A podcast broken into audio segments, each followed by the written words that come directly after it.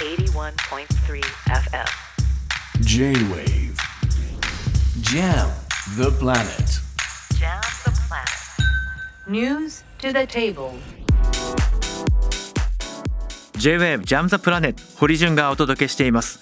今日の最新ニュースにフォーカスするニューストゥザテーブル36人が死亡32人が重軽傷を負った京都アニメーション放火殺人事件で京都地裁は殺人罪などに問われた青葉真司被告に求刑通り死刑判決を言い渡しました。青葉被告への判決と死刑制度について共同通信の編集委員兼論説委員でルポ死刑法務省がひた隠す極刑のリアルの著者佐藤大輔さんに伺います。佐藤さんよろしくお願いします。はい、よろしくお願いします。えまず青葉被告への死刑判決佐藤さんはどう受け止めましたか？そうですね、まあ、求刑から、まあ、一種予測された判決とは言えますが、まあ、この死刑判決というのは、日本に死刑制度が、まあ、政治裁判あ政治法の中での最高刑である以上、まあ、これは一つやむを得ない選択だったのかなというふうには思います。まあ、まさにご家族の思いご遺族の思い、まあ、そして、まあ、社会それぞれに生きる一人一人が、まあ、複雑な思いを抱えて見守ってきた裁判だと思いますが、うん。まあ、誰の気持ちを代弁する制度が、まあ、本来運用されるべき、まあ、司法の、うん。まあ、極刑なのか極刑ではないのかこの辺りどう思われますか、そうですね。やっぱり一つはこの被害者感情というものが強調されますし、まあ、今回、あまりにもむごい事件ですよね。そう考えますと、ご家族の方々、遺族の方々の無念というのは非常によくわかるんですね。でそこに寄り添う形で死刑判決を出したというのは、この一つの流れだとは思うんですけども、うん。もう一方で、この裁判を通じて明らかになった青葉被告の心の闇の部分ですよね、なぜこういう判決あの事件に至ったのかと、その部分に対してですね、もう少し考えなきゃいけない部分はあるんじゃないか、そこに向き合うべきところはあるんじゃないかというふうには思いはあります。うん、向き合うべきというのはまさにどうしどういったテーマどういった課題どうした、うん、存在に対して私たちが向き合うべきだと思われますか？そうですね。あのこれは事件の重大性から考えると、青葉被告がもう一種社会のモンスターである、モンスター的な存在であるという言い方はできると思うんですけども、じゃあ、なぜ彼がモンスターになってしまったか、あの裁判を通して明らかになったのは、彼の孤独感であり、社会からの疎外感だったと思うんですね。そういった孤独に苦しむ人たちというのは、日本人にかなりいると思うんです。うん身近にもいると思うんです。ですから、まあ、これは大きく言ってしまうと、青葉被告のような事件を起こしていないけども、青葉被告のような心の闇を持った人はいっぱいいると思うんですね。この社会の問題というのに向き合わないと、うんこの事件から何も学ばないことになってしまうんじゃないか、何も教訓を得られないんじゃないかというふうなところも思います。一方で、まあ、今回青葉被告の責任能力に関して認めました、この点はどのようにあの評価していますか、そうですね、まあ、あのさまざまな証言からすると、そこを認めるというのも一つの形ではあったというふうには思いますけども、それの判断能力とは別に今言ったような彼の孤独の正解、これに対して社会がどこまで向き上げてきたのかというところの問題もあると思います。そうですね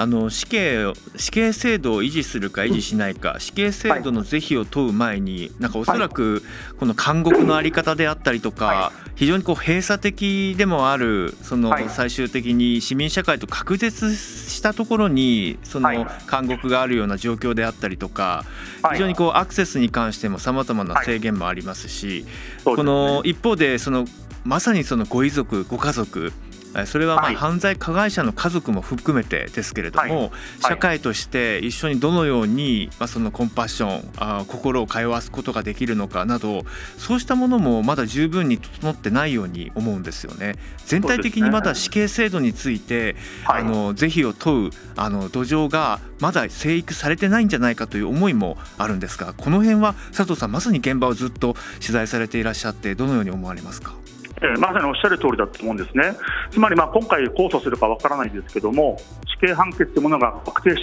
してしまえば、ですね、えーとこの青葉被告の場合でもそうですが、はいこれは確定すると、生命はいずれ奪われることになるんですけども、まず社会的な生命が奪われることになるんですね。外部から全く遮断された中で、彼の心の変化というのは全くわからない。つまり死刑ということが出たところで、我々も彼がどういうその後の変化があるのか、それどういうふうな形で死刑と見かかっていくのか、はい。ということが全く情報が分からなくなってしまうんですよ。つまり、我々は死刑というものが存在していながらも、じゃあどういうふうに運営され、それによってどういった、まあ、死刑囚に対する心の変化があるのか、それがまたはないのか、うん。つまり死刑がどういった効果をもたらしたのかというところを判断する材料がないとも言える。うんうんうん